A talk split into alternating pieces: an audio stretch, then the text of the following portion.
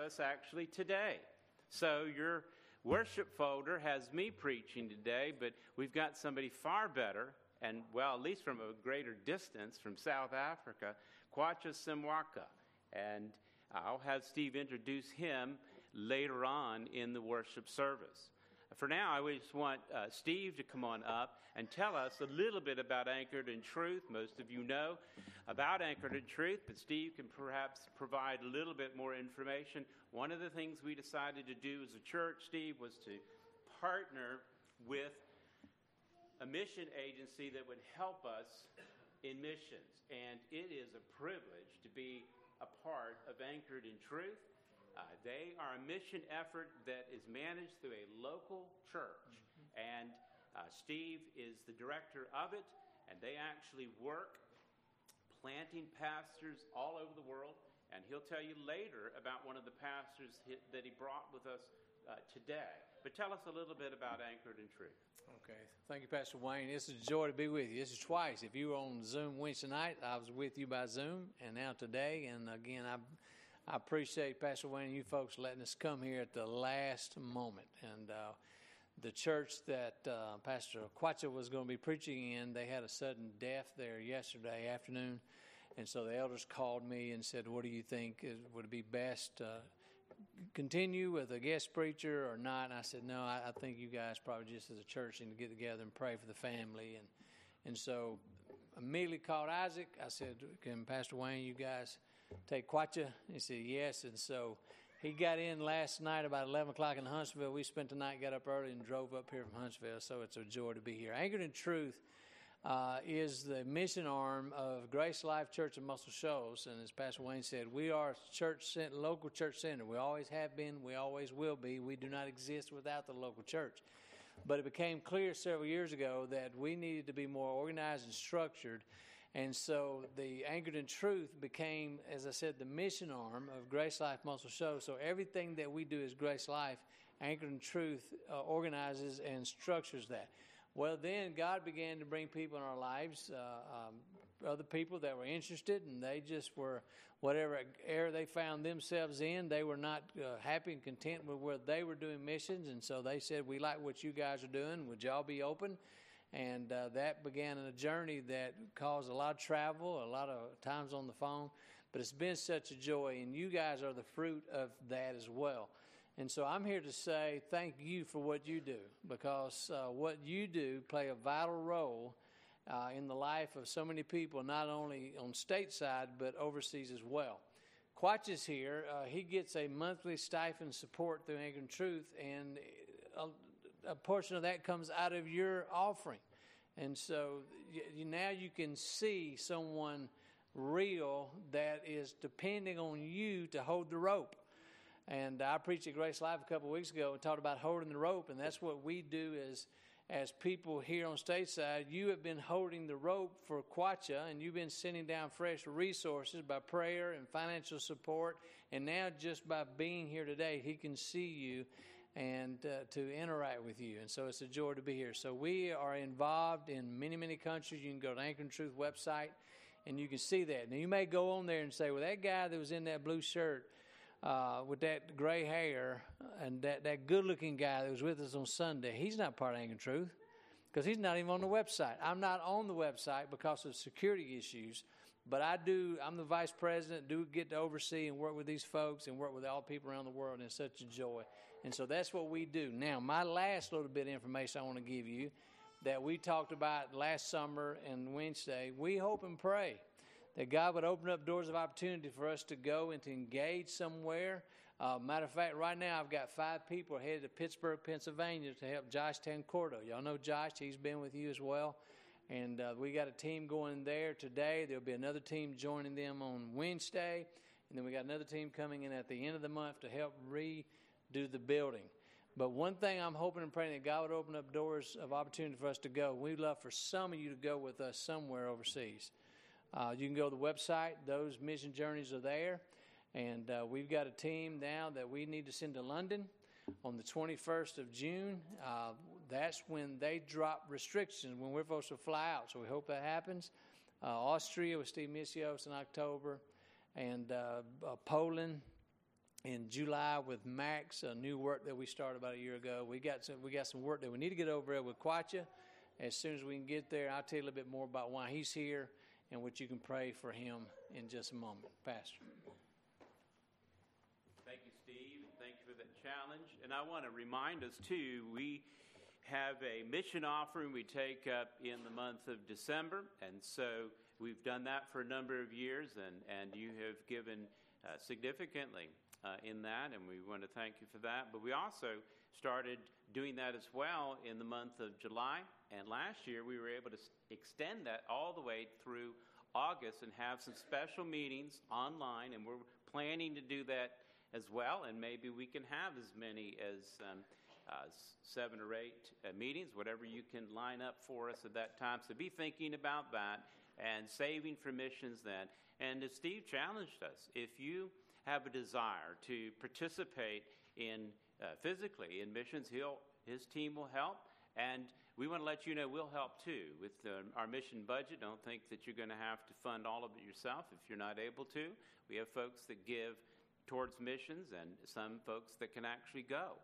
And so we want to, to invite both parts. So if you have a desire for that, uh, let um, uh, Isaac know. He's helping to coordinate all of that and uh, be in prayer for that. So let's go ahead and go into prayer today to prepare ourselves then to worship Christ this day. Take a moment privately where you're at to prepare your own heart to worship Christ, and then I'll pray for us corporately. Let's go to the Lord in prayer.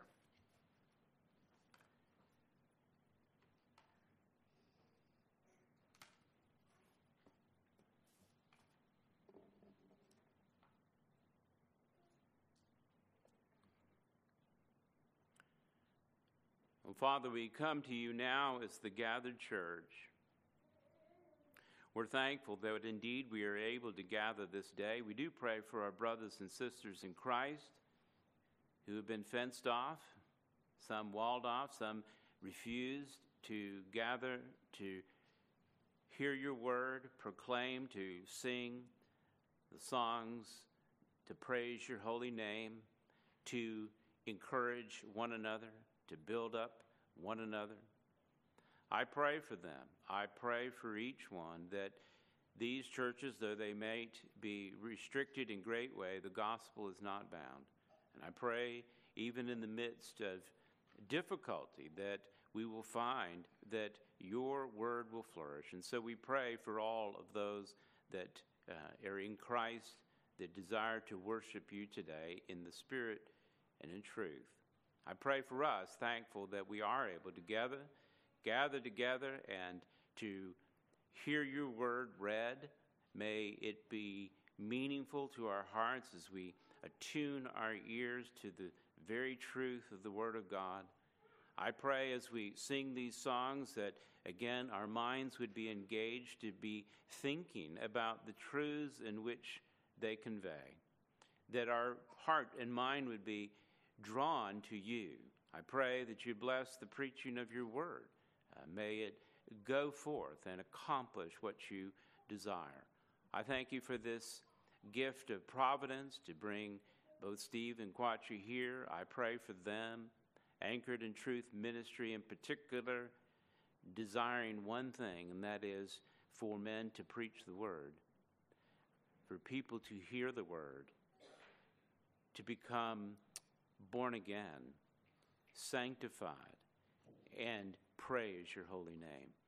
I pray as the gospel goes out, every tongue, every tribe, every nation would sing great praises to you. Thank you for allowing us to be a part of this great mission, the mission that you have given to us to make disciples of all nations.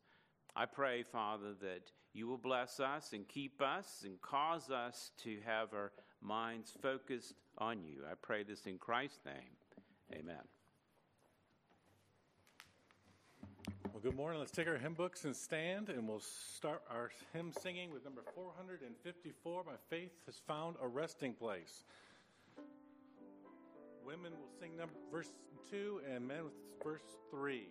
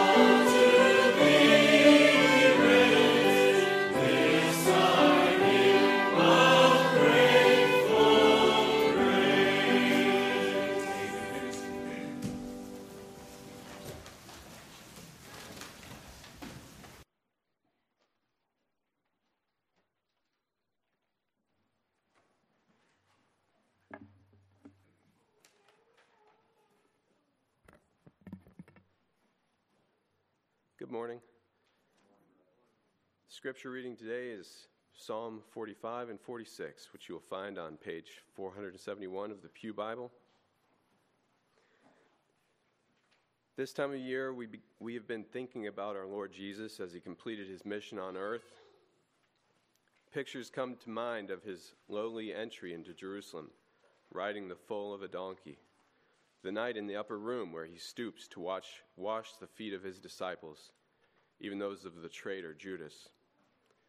And of course, the most profound humiliation of being mocked and abused by those who should have fallen at his feet in worship ending in the supreme shame of the bloody cross. And of course, at Easter, we celebrate the empty tomb, his glorious resurrection, which secures our hope of our own bodily resurrection. But occasionally, we need the reminder that this is not the end of the story. Our Lord is not merely the itinerant teacher and miracle worker of the Gospels. As we see in Revelation, he is returning, not mounted on a colt, but on a mighty war horse leading the armies of heaven. He is coming not to submit and suffer again the abu- to the abuse of those who hate him, but to deal out swift, bloody justice and establish his rule, which will last forever. In Psalm 45, we see our Lord Jesus as he is and as we will see him one day a majestic king, a heroic warrior, an all powerful and joyful bridegroom soon to receive his bride. So we'll, we'll start with Psalm 45. My heart overflows with a pleasing theme. I address my verses to the king. My tongue is like the pen of a ready scribe. You are the most handsome of the sons of men. Grace is poured upon your lips. Therefore, God has blessed you forever. Gird your sword on your thigh, O mighty one in your splendor and majesty. In your majesty, ride out victorious for the cause of truth and meekness and righteousness.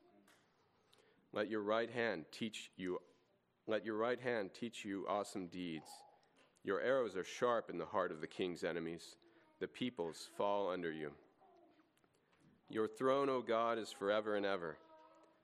The scepter of your kingdom is a scepter of, right, of uprightness.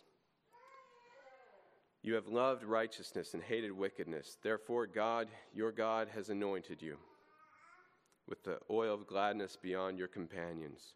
Your robes are f- all fragrant with myrrh and aloes and cassia. From ivory palaces, stringed instruments make you glad. Daughters of kings are among your ladies of honor.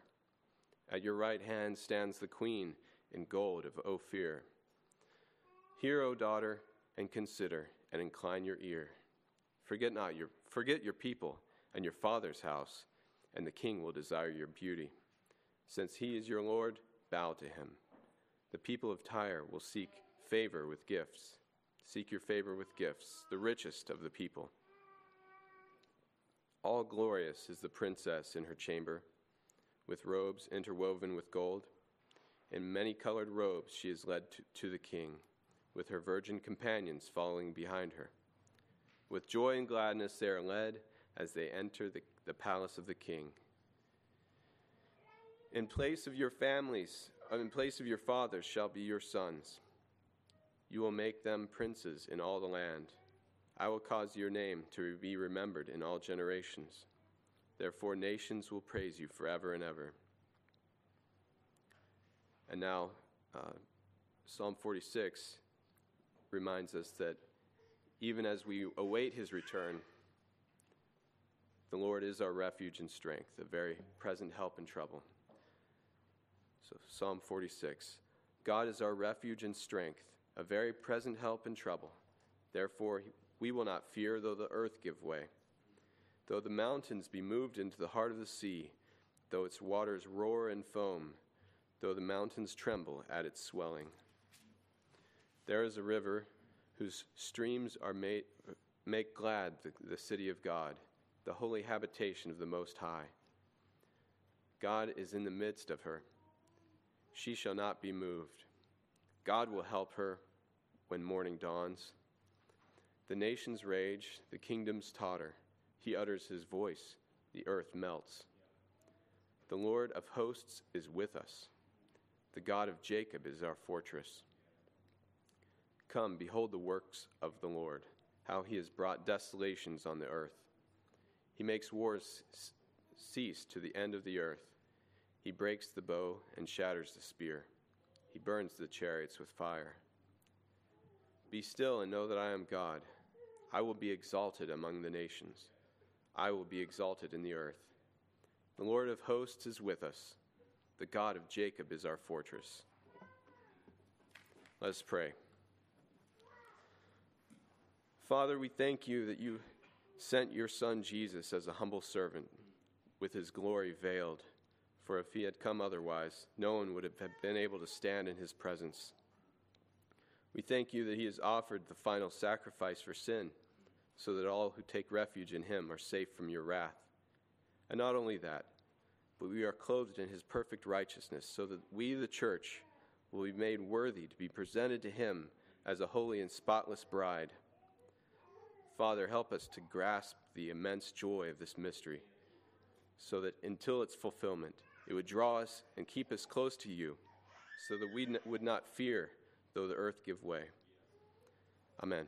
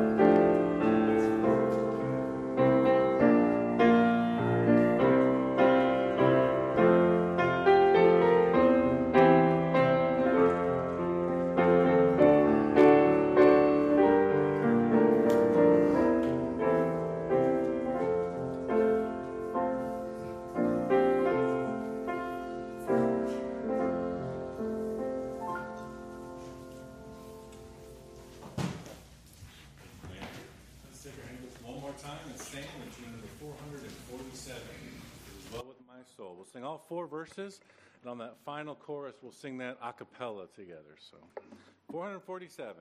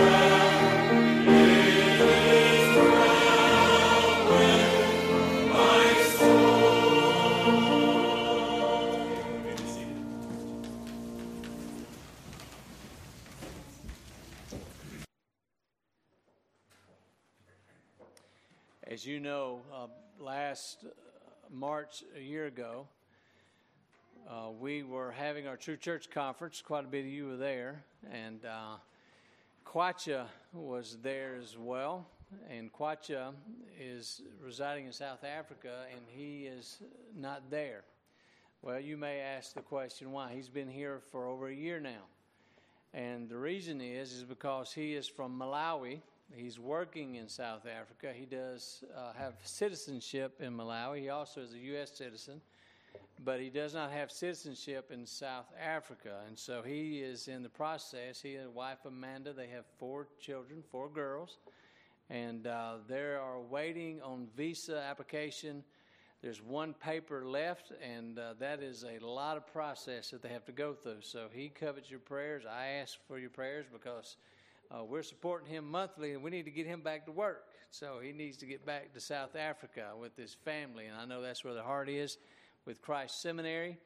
Uh, he works and serves there. We have a long relationship, Anchored in Truth does, with Christ Seminary, and with uh, Charlie, and now with Kwacha and uh, it's a joy for him to be here. He's a dear friend of mine, a dear brother, and I knew he was there in Los Angeles, and uh, just had an opportunity to come this way. Isaac had asked, could, could I come, and if you could bring someone associated, and so um, Kwacha was the man, and uh, glad that he's here. He's a graduate of, uh, of, of, the Grace Seminary uh, at John MacArthur School and um, we're glad to have him here. And I think you'll be um, blessed that he's here and God opened up this door of opportunity. Kwacha, you, can, I just love saying that name, Kwacha. Kwacha, you come on, my brother, and preach, and the service is yours.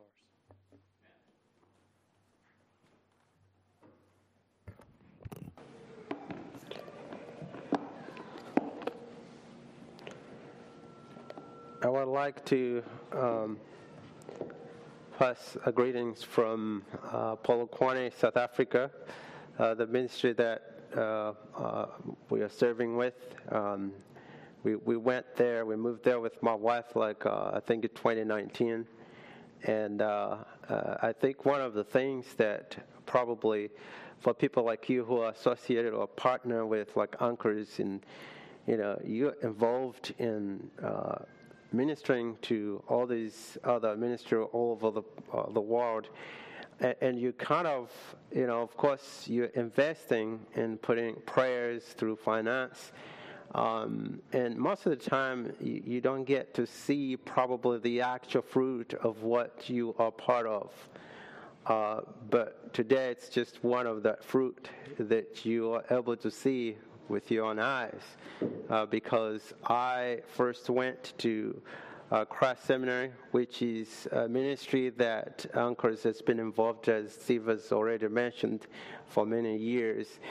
And as a young man who just needed, desperate to know how to teach the Bible accurately and to do ministry God's way. And I had never seen that before. And so I went to school there and they trained me. And one thing you need to understand is that Christ Seminary is able to give like a high level of a good biblical training uh, to people like me and others that cannot afford uh, to pay any of it. Uh, and they're able to do that because of your partnership. And so, as you are involved with anchors, and you, you need to understand the veracity of the work that you're doing out. And uh, today is part of that fruit that you can see. And so I'm just so thankful on behalf of the Ministry of Christ Seminary, even Anchors. And we hope that uh, you'll be encouraged even this morning as we are together. Um, I, I, would say I agree with Brother Layton that I'm, I'm from far, but I'm not going to preach far better than his sermon. And so, um, but I'm excited to be with you today. Um,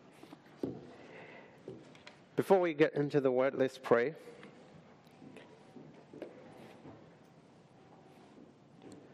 Lord, we are so thankful for your kindness and that you are able to enable us to hear your word this morning. And I pray that you open our hearts, and that Lord will be willing to hear what you have to say this morning. And thank you, Lord, for this opportunity. We know many places they can't have this kind of opportunity, uh, at least in open as it is right now, uh, to be able to get into your word with different restrictions. And some are going through persecutions, but we can freely be able to hear your word. And that means also, Lord, you ask of us and expect of us to obey. Yeah. Thank you for this morning. In Jesus' name, amen. amen. Well, I saw that Brother Layton has been going, I think, in John. So you, you probably have been in New Testament. So it would be by God's providence to just take you back into the Old Testament. So if you can, if you turn your Bibles to the book of Jeremiah, chapter 9. Now I'm going to draw your attention to a text that have captured my heart when I was reading through this book of Jeremiah.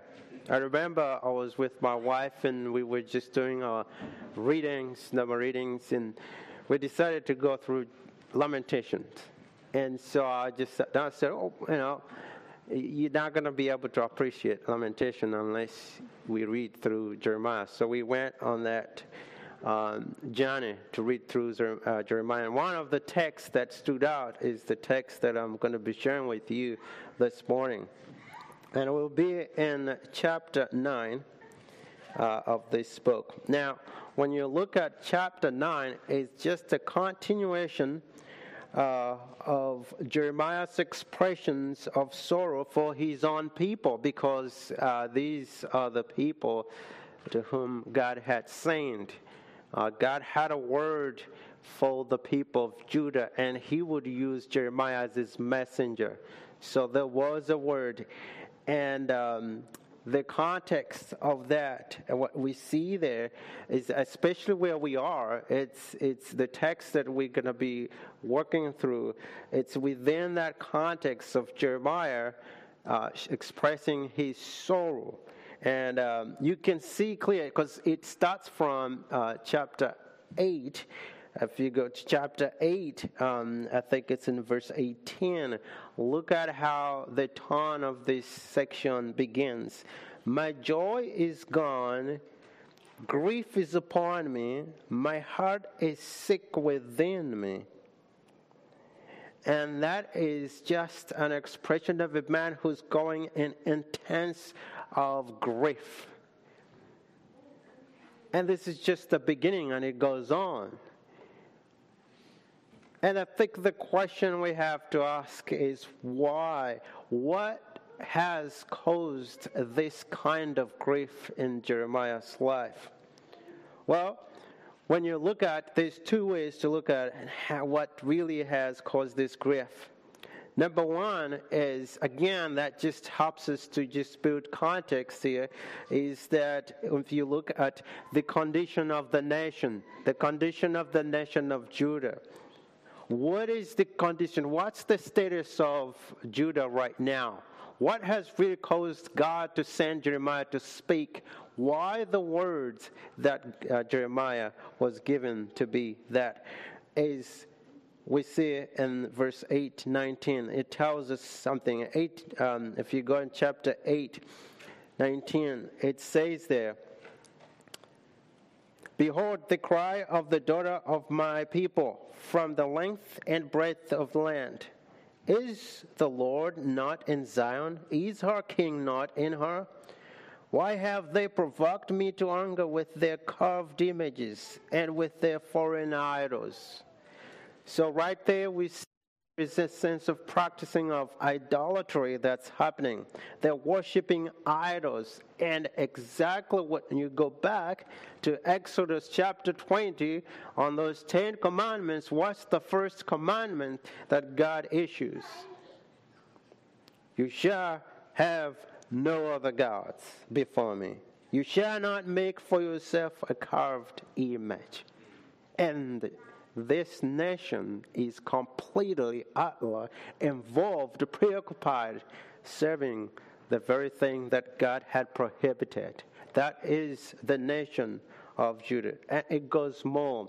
If you look in chapter 9, verse 3, there again describing the status of the nation. They bend their tongue like a bow. Falsehood and not truth has grown strong in the land. For they proceed from evil to evil, and they do not know me, declares the Lord. Escalation in wickedness, progressively going wicked. And that's the status. If you look at chapter 8, verse 5, you see something else there. When why then has the people turned away and perpetual backsliding? So they continually are backsliding, going, uh, running away from God. And in uh, verses 6 and 7, it continues, says, I have paid attention and listened, but they have not spoken rightly. No man relents of his evil, so no man repents. They keep on going worse and worse in their, deep and deep in their sin. No man is ever repenting. What have I done? Everyone turns to his own course like a, a horse plunging headlong into the battle. That's kind of the language, by, uh, the language that we see in what in Judges, where everybody does their own thing. That's kind of what's happening here. Even the stork in the heavens knows her times, and the turtle dove, swallows, and crane keep the time of their coming. But my people know not the rules of the Lord. So that's the condition. What you see that there are indifferent to knowing God. They have no whatsoever desire to know God. They're pursuing their own desires. So that's the condition. But there's something else that would arouse this kind of grief. And that's we see the judgment of the nation that's just pronounced there the condition of these people that we just looked at, and I think there's even more if you read the whole book of Jeremiah that you can see. This condition necessitates judgment. That's just how God works. And um, in chapter 8, verse 17, it gives us a sneak peek what kind of judgment will they be facing and 17 it says says for behold I am sending among you serpents, adders that cannot be charmed, and they shall bite you. Now, when you think of oh, or hear serpent, what comes into mind?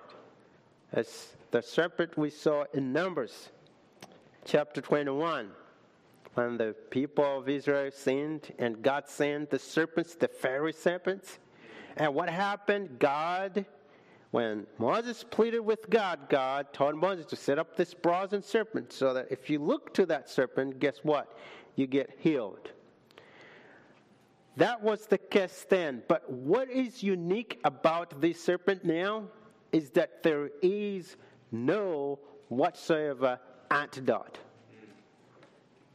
That's how he plans, that's how he designs this kind of judgment. As I said, there will be no charm to these serpents. The status of the nation, the nature of the judgment, Jeremiah sees it. He can't help but run into grief. This is what has brought about this grief that we are seeing here. And then we see in chapter 9, verse 11, talks about destruction of Jerusalem. That's another big one. Because destruction of Jerusalem, guess what it means? The temple's gone. So the text we're looking at is waged in this context. When we are looking at this text, because I'm emphasizing this because this text, uh, which is verse 23 24, uh, 23, 24, um, they are normally, they, when you read, sometimes they feel like they're out of space because of what he's talking about. But when you look at the context, they are completely connected to what's going on around. So, this is where we find ourselves. The status of the nation, very wicked. I mean, that's not new. You know, we look at our world today and we are like so, you know, desperate to see how wicked it's gone. It's progressively evil. Wow, that's not new. Uh, it's been there before. Probably even worse. Look in Judges. And Jeremiah is dealing with the same thing here. And verse chapter 9, verse 23 and 4, that's where I want us to be. I will read all of those texts for us. It says there, remember the context? That says the Lord, let not the wise man boast in his wisdom, let not the mighty man boast in his might. Let not the rich man boast in his riches, but let him who boasts boast in this that he know he understands and knows me that I am the Lord who practices steadfast love justice righteousness in the earth. For in these things I delight declares the Lord. Now look there. As you look at it, the focus in those texts is the word boast bust, repeated four times in those two words. It just can't, our eyes can't just, you know, not be drawn to that. It's just come straight to us. And the word itself there, uh, if it's, tra- it's, it's a, if it's translated from Hebrew language, it, it, it is the word that you know we normally are familiar with. That's kind of, which we use always. Hallelujah. That's that word itself, boasting. And now, I think for the most part, you know, we use boasting in the word, it has a very negative connotation. But here, the idea of boasting has the idea of praises and glory. And the Bible itself, when it uses this word, it can be used in two ways. One, it can be used in a negative sense, or it can be used in a positive sense. Like, for example, in chapter in Proverbs chapter 27 and verses 1 through 2 it says that do not boast about tomorrow for you do not know what a day may bring. So there you see the writer condemning boasting about future. So that word is used in a very negative sense. And Psalms chapter 97 verse 7 says the psalmist says there, all worshippers of image are to put um, are put to shame, who make their boast in worthless idols. Again, we see there the psalmist exposing the futility of boasting in worthless idols. But the Bible, at the same time, uses this word in a positive. We just look at uh, one or a couple verses that helps us see that says that and uh, like Psalms chapter 34, verse 2, it says, I'll bless the Lord at all times. His praise shall continually be in my mouth. Notice this, verse 2. My soul boasts, or my soul makes it boast in the Lord. Let the humble hear and be glad. You see it again in chapter Psalm 64, verse 10. Let the righteous one rejoice in the Lord and take refuge in him. Let all the upright in heart exult, boast, glory. So, what you see there that the Bible can use this word in any way. And what's so fascinating about this is that when you look at the text we're looking at today, it has both usages here. And there's something that it's going to help us to learn from it. So, as you see this, as it's used by the Bible, you notice that boasting in itself essentially is not the problem. The problem is the grounds in which one's boast. The basis of boasting is what determines what kind of boasting are you practicing. And Jeremiah here shows us that there is an acceptable boasting and detestable boasting. And it all depends on the grounds in which one's boast. And the challenge for you and I is that we are inclined to boast in what is detestable rather than in what God approves.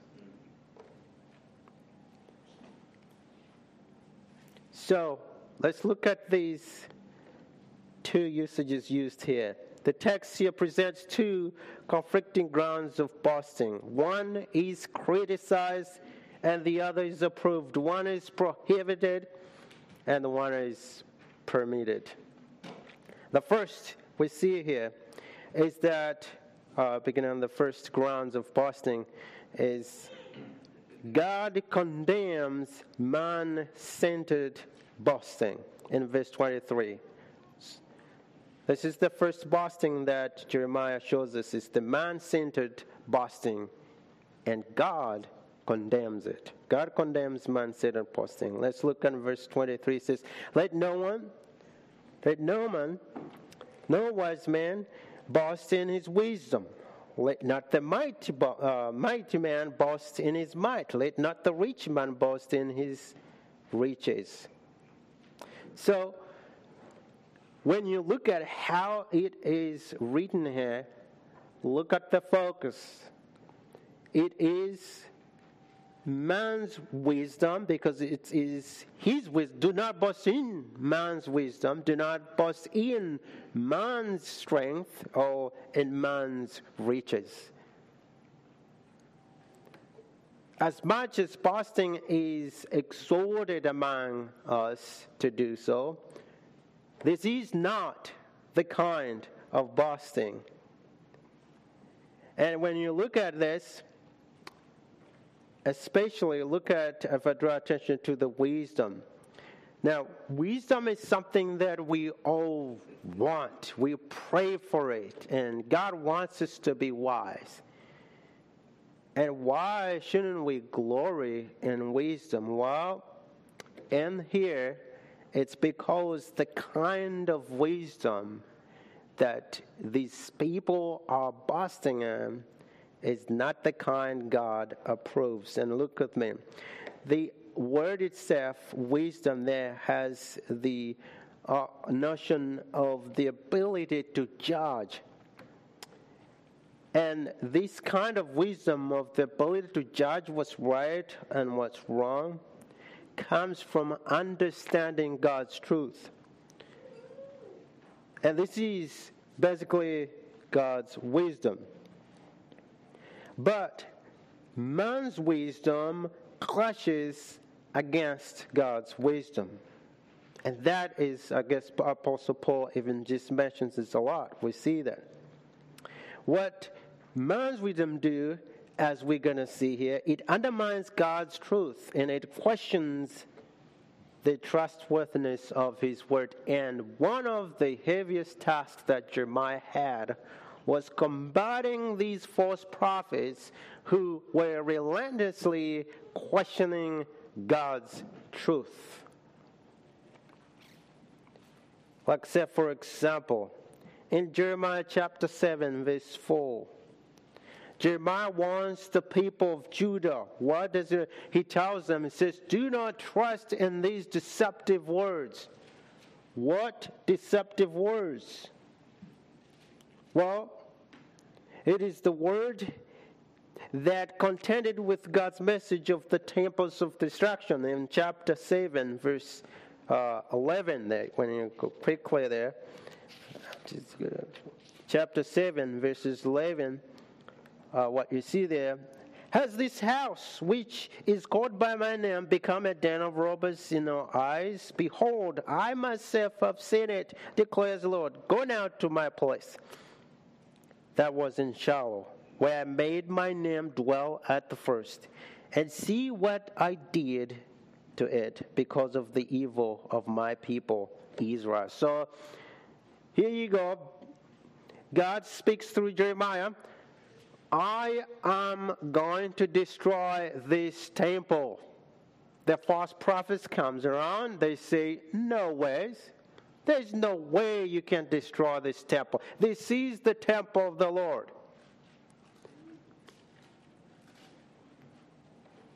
So they were questioning God's authentic words. And Jeremiah strongly reminds them and says, This is not going to be the first time he did that, guys. Remember in Samuel chapter 1 or through chapter 4, where he did destroy his temple at Shiloh when the Philistines came and they took the ark. And what happened in those days? People trusted in that ark. And that's why they didn't listen to Samuel because remember, there was a transition of, uh, uh, of, of, of priestly and prophet because for a long time we heard there was no word, and then Samuel came in. God started using Samuel as his prophet. But people did not really regard Samuel as the prophet, so they continued to look to the ark. So they go to the wall. Instead of concerning the prophet, what do they do? They just go grab the ark. It never helped them. So Jeremiah takes the book to remember, guys, this has happened before. So certainly God will do, but you know, see, God's man's wisdom, man's wisdom clashes with Christ, and it questions the trustworthiness of God. And so this is the wisdom that these people are busting in. Another example in 8 verse 10, we see there that the prophets disputed God's judgment with their message with fabricated peace, where you know God says, "I'm gonna." You know, judge you, and, and, there's going to be judgment coming and pending on you. Guess what? These people promised people. No, no, no, no, no, no. There will be peace. There will be peace. So they give deceitful comfort to the people with questions, uh, which questions God's message of impending doom. In chapter 5, 13 there. It says, They have spoken falsely of the Lord and have said, He will do nothing. You know, Jeremiah is busy telling God, Prepare your ways. God is coming and He's going to judge you. The false prophet comes, He's not going to do that. He's not going to destroy the temple, and He's definitely not going to bring the judgment that you're hearing from Jeremiah. And here's what's so striking And it is also heartbreaking that you conceive into this. And it is that the people of Judah themselves loved and embraced these deceptive words.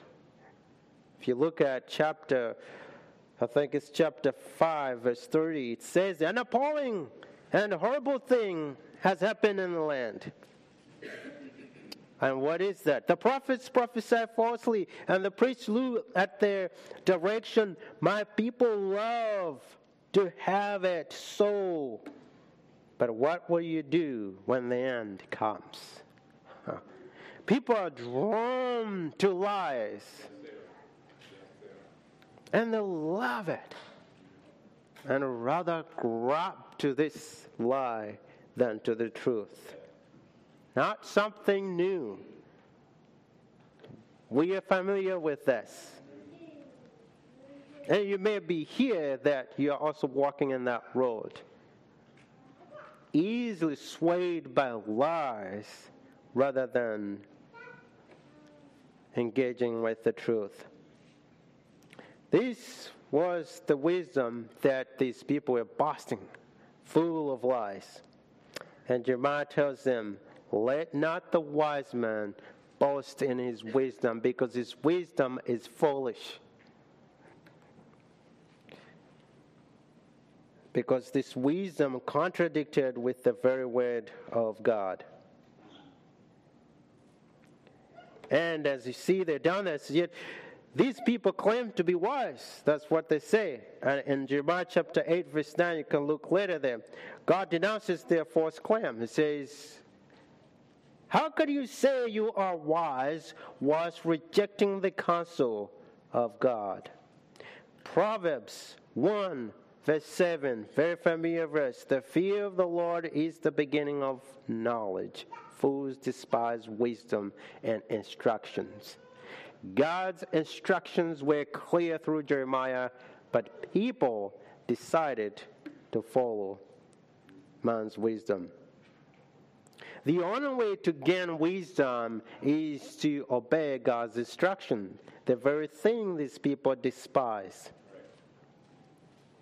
And Jeremiah notices in 524 says, They do not say in their heart, Let us fear the Lord, the very thing that brings wisdom. So we see this is man's wisdom that refuses to hear the word of God, which generates true wisdom. And it is indeed worldly wisdom. And that's what these people are busting. And Jeremiah says, guys, do not boast in your wisdom. Do not glory in the wisdom. Not only in wisdom, but also in strength, there says, mighty. It's all the things, the three essence that uh, elements that he points out here. They're just things that are easily, um, um, easily desirable and easily swayed to. The word there, the mighty, has the idea of warriors or warriors with the ability to conquer. And in our context, it has the picture of a strong military defense system, which includes building um, and, and forts that they had there. Instead of looking to God for strength, they're looking to their fortified cities. But as we have looked at the context here, whatever fortified city or special alliance, which it was also another thing that they could put their trust in instead of God, making alliances, will be of no help to the impending destruction that God has prepared for them. Something familiar also we see here is riches. Do not boast in, rich man boast in his riches. Uh, and it's disqualified to physical properties, you know, being worth or life of abundance. And look, all these besses, these are the besses that God is condemning. He's not condemning the rich, He's not condemning the strength, He's not condemning wisdom. He's condemning besses of boasting. If riches is the best for your boasting, for your glory, if wisdom is the basis of your for your glory, if strength is the basis of your glory, or whatever is out there, that is heavily condemned by God.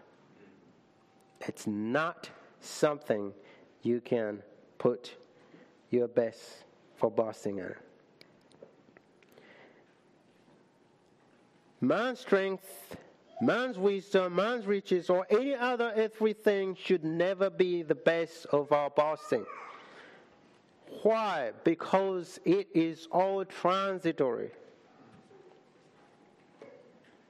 The mindset,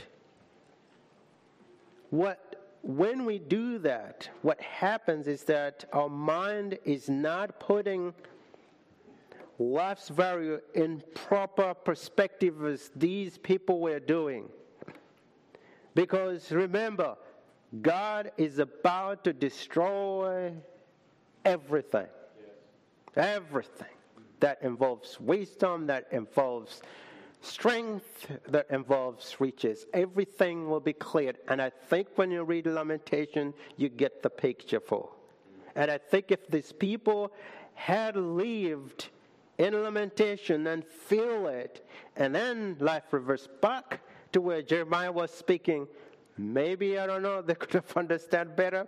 But here's what made Jeremiah become a weeping prophet.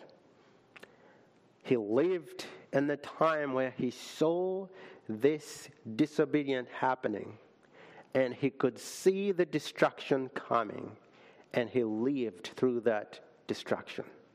I mean, how painful can it be when you warn people and you see, it's like you know you you're on the island and you see the wave coming and you tell people run for your life because the wave is coming and people are running straight into the wave. And you see it all. It was really a difficult ministry for jeremiah. So as you see there that jeremiah had a heavy task. And that is what brought about this grief, mourning, which we'll see it even more further in Lamentation. Now looking back, he's mourning now for what is about to happen, but then he's going to mourn of what really has happened.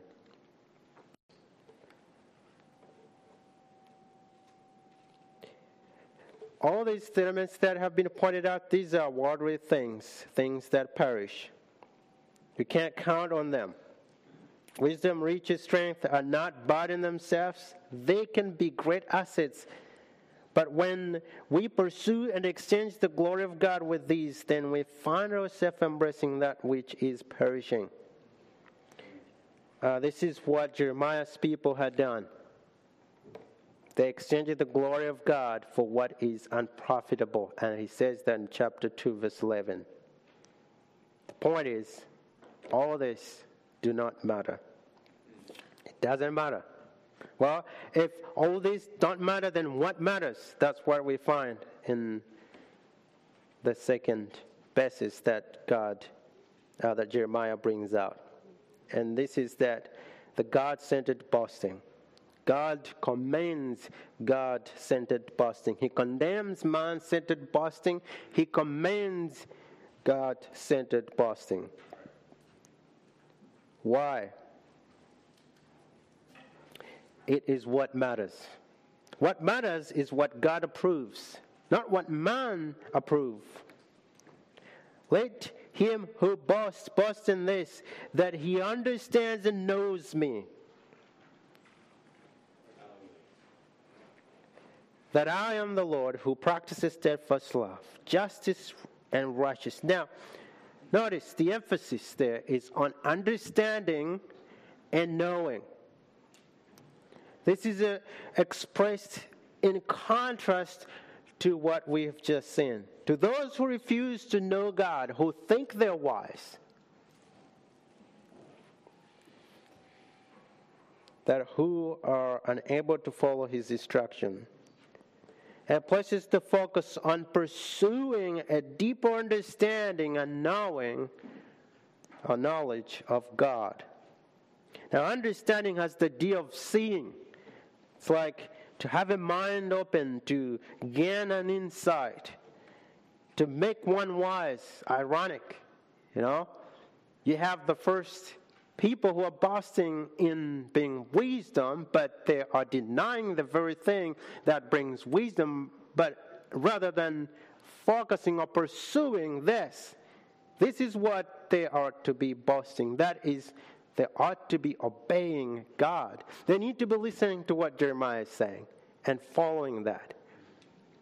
And Jeremiah basically urges them here's what you need to be boasting at this time, a very critical time when things seems to be collapsing, you need to be pursuing God. Basically, that's his point. That which makes wise.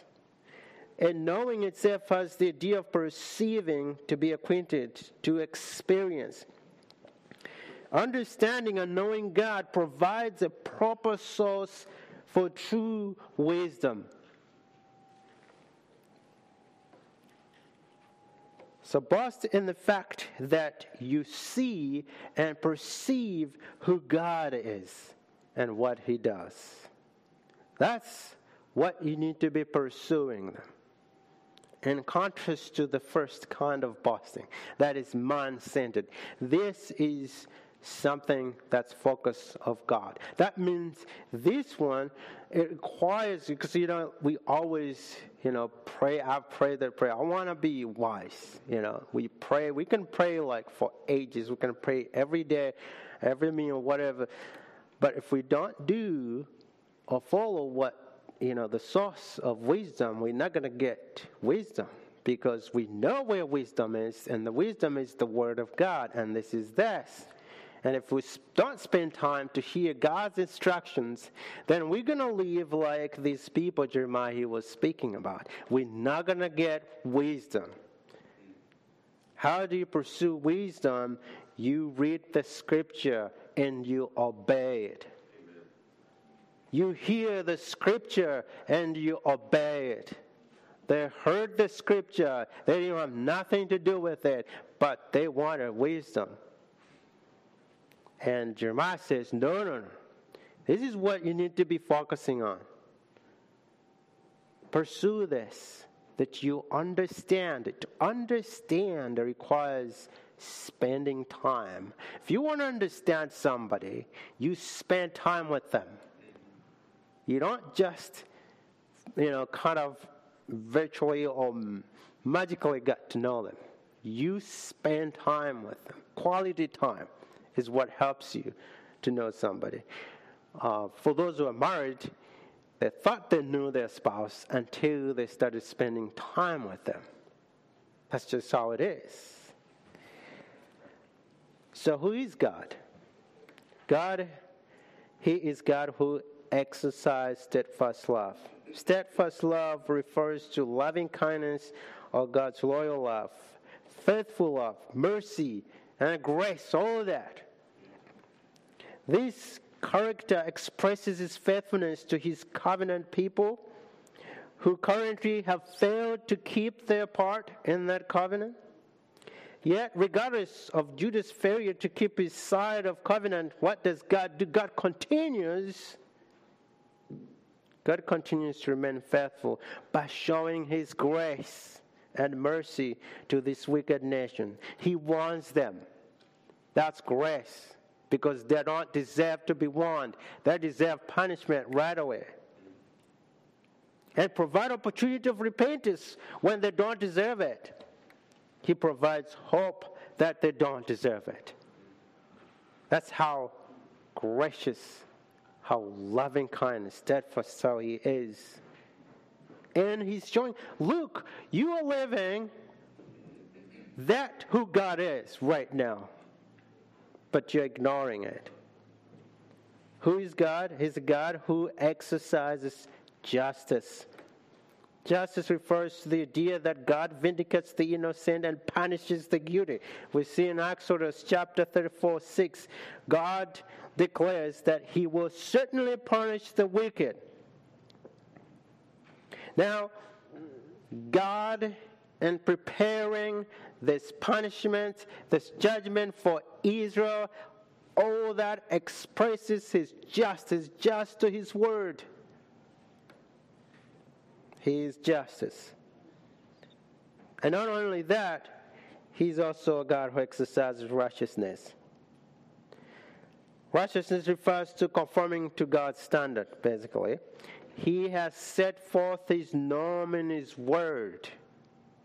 Nobody sets that standard. The church doesn't set the standard.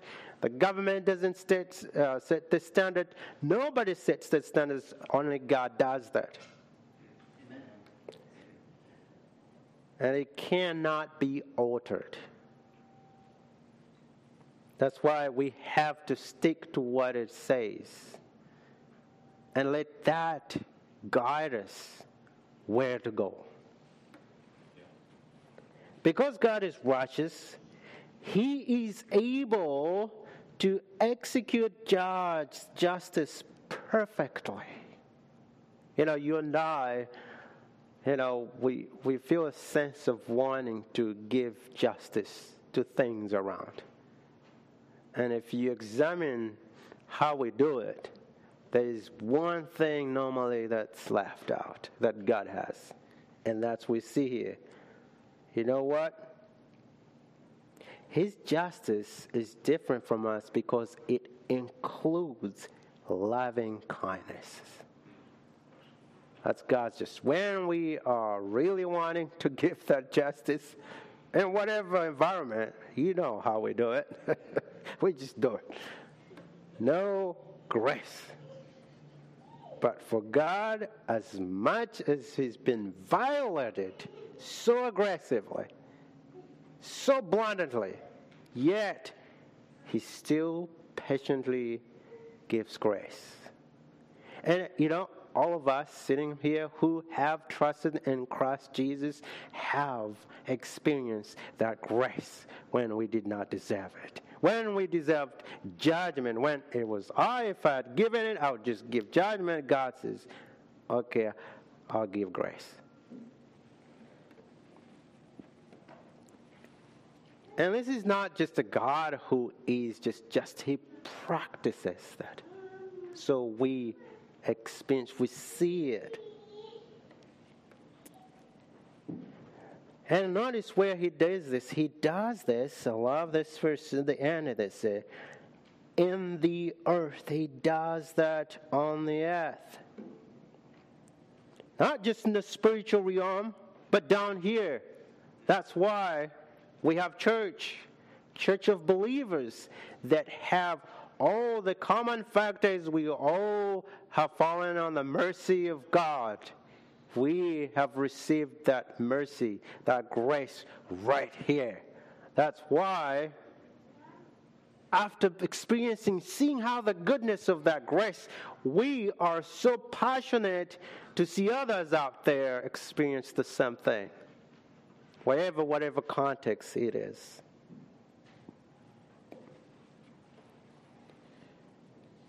So, all believers who experience God's steadfast love, justice, and righteousness understand fully why it is a glorious thing to boast in such a great God. David understood and knew this truth. That is why he could shout in Psalm 34, verses 1 and 2 I will bless the Lord at all times. His praises shall continually be in my mouth. My soul makes boast, makes its boast in the Lord. Let the humble hear and be glad, not in anything, but in the Lord. Brothers and sisters, let us not be consumed with the world, for all the things of the world must burn and perish at some point. Let our hearts be swept by the love of the true knowledge of God that brings wisdom, that brings true strength, that brings true riches. Let all earthly blessings be received, that we receive, lead us, uh, points us not to ourselves, but to the one who giveth. Paul, as he concludes his letter Galatians chapter 6, verse 14. As opposed to those who were boasting in circumcision in the things of the earth, earthly things, boasting in the flesh, which is worldly, he says, But far be it for me to boast except in the cross of our Lord Jesus Christ, by which the world has been crucified to me, and I to the world. Uh, here's the other part that is striking at the end of that 24. For in these things I delight, declares the Lord. Our duty or life is to pursue that which pleases God and not what pleases ourselves. The boast of the world is grounded in praising oneself uh, and self indulgence and self centeredness. But the boast of the righteous, which is the title of this message this morning, is grounded in the pleasures of God. What pleases God? Not what pleases me. Not what pleases that person, but what pleases God. That's the boast of the righteous. And these people that Jeremiah was speaking to were heavily overwhelmed, preoccupied by themselves. They didn't want God. But Jeremiah draws them attention. Focus on God. Focus on God. Let's pray. Father, we're so thankful that you can give us your word, and your word is very powerful. I pray that you will help us to really find glory in you and in you alone. In Jesus' name, amen.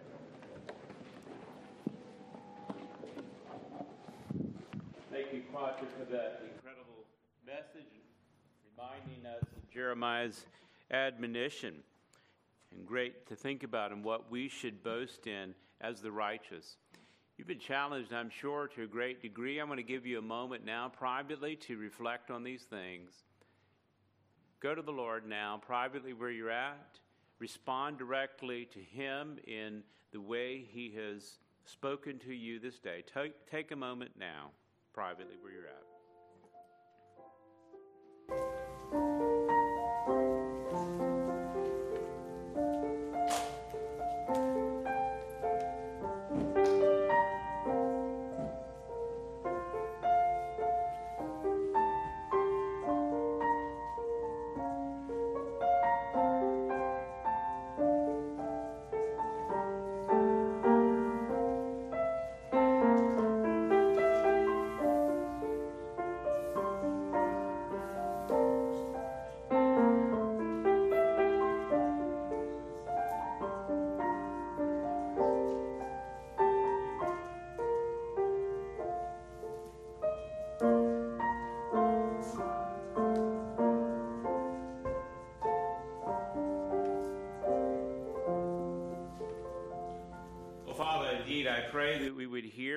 Words of Jeremiah recounted from by this preacher, Kwacha.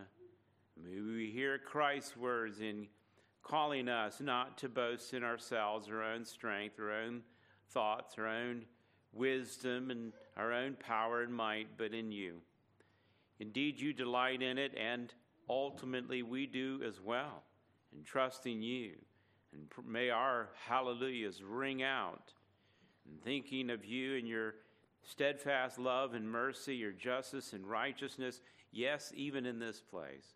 We're so thankful for who you are and all that you have done. I pray that you would call many sons and daughters to truly delight in you and delight in these aspects and find their hope, trust, and refuge in you. I pray that you bless us and keep us and call us to, by the power of your Spirit, to delight in praising you in all that we do.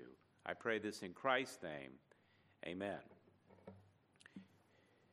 Amber, you should quit playing songs that I like. So, what number is that song worthy? You are worthy? It's hymn three? Well, I should remember that one. Hymn three, that's not too hard. So, just because I like to shake it up a little bit, and you violinists as well, because you were all ready for something else, weren't you? But that's okay. Why don't we all praise the Lord and sing out about how worthy He is with this hymn? If Jerry come, lead us and close us today. God bless you. Amen. Let's all stand and turn to number three in our hymn. Worthy of worship. Sing it out.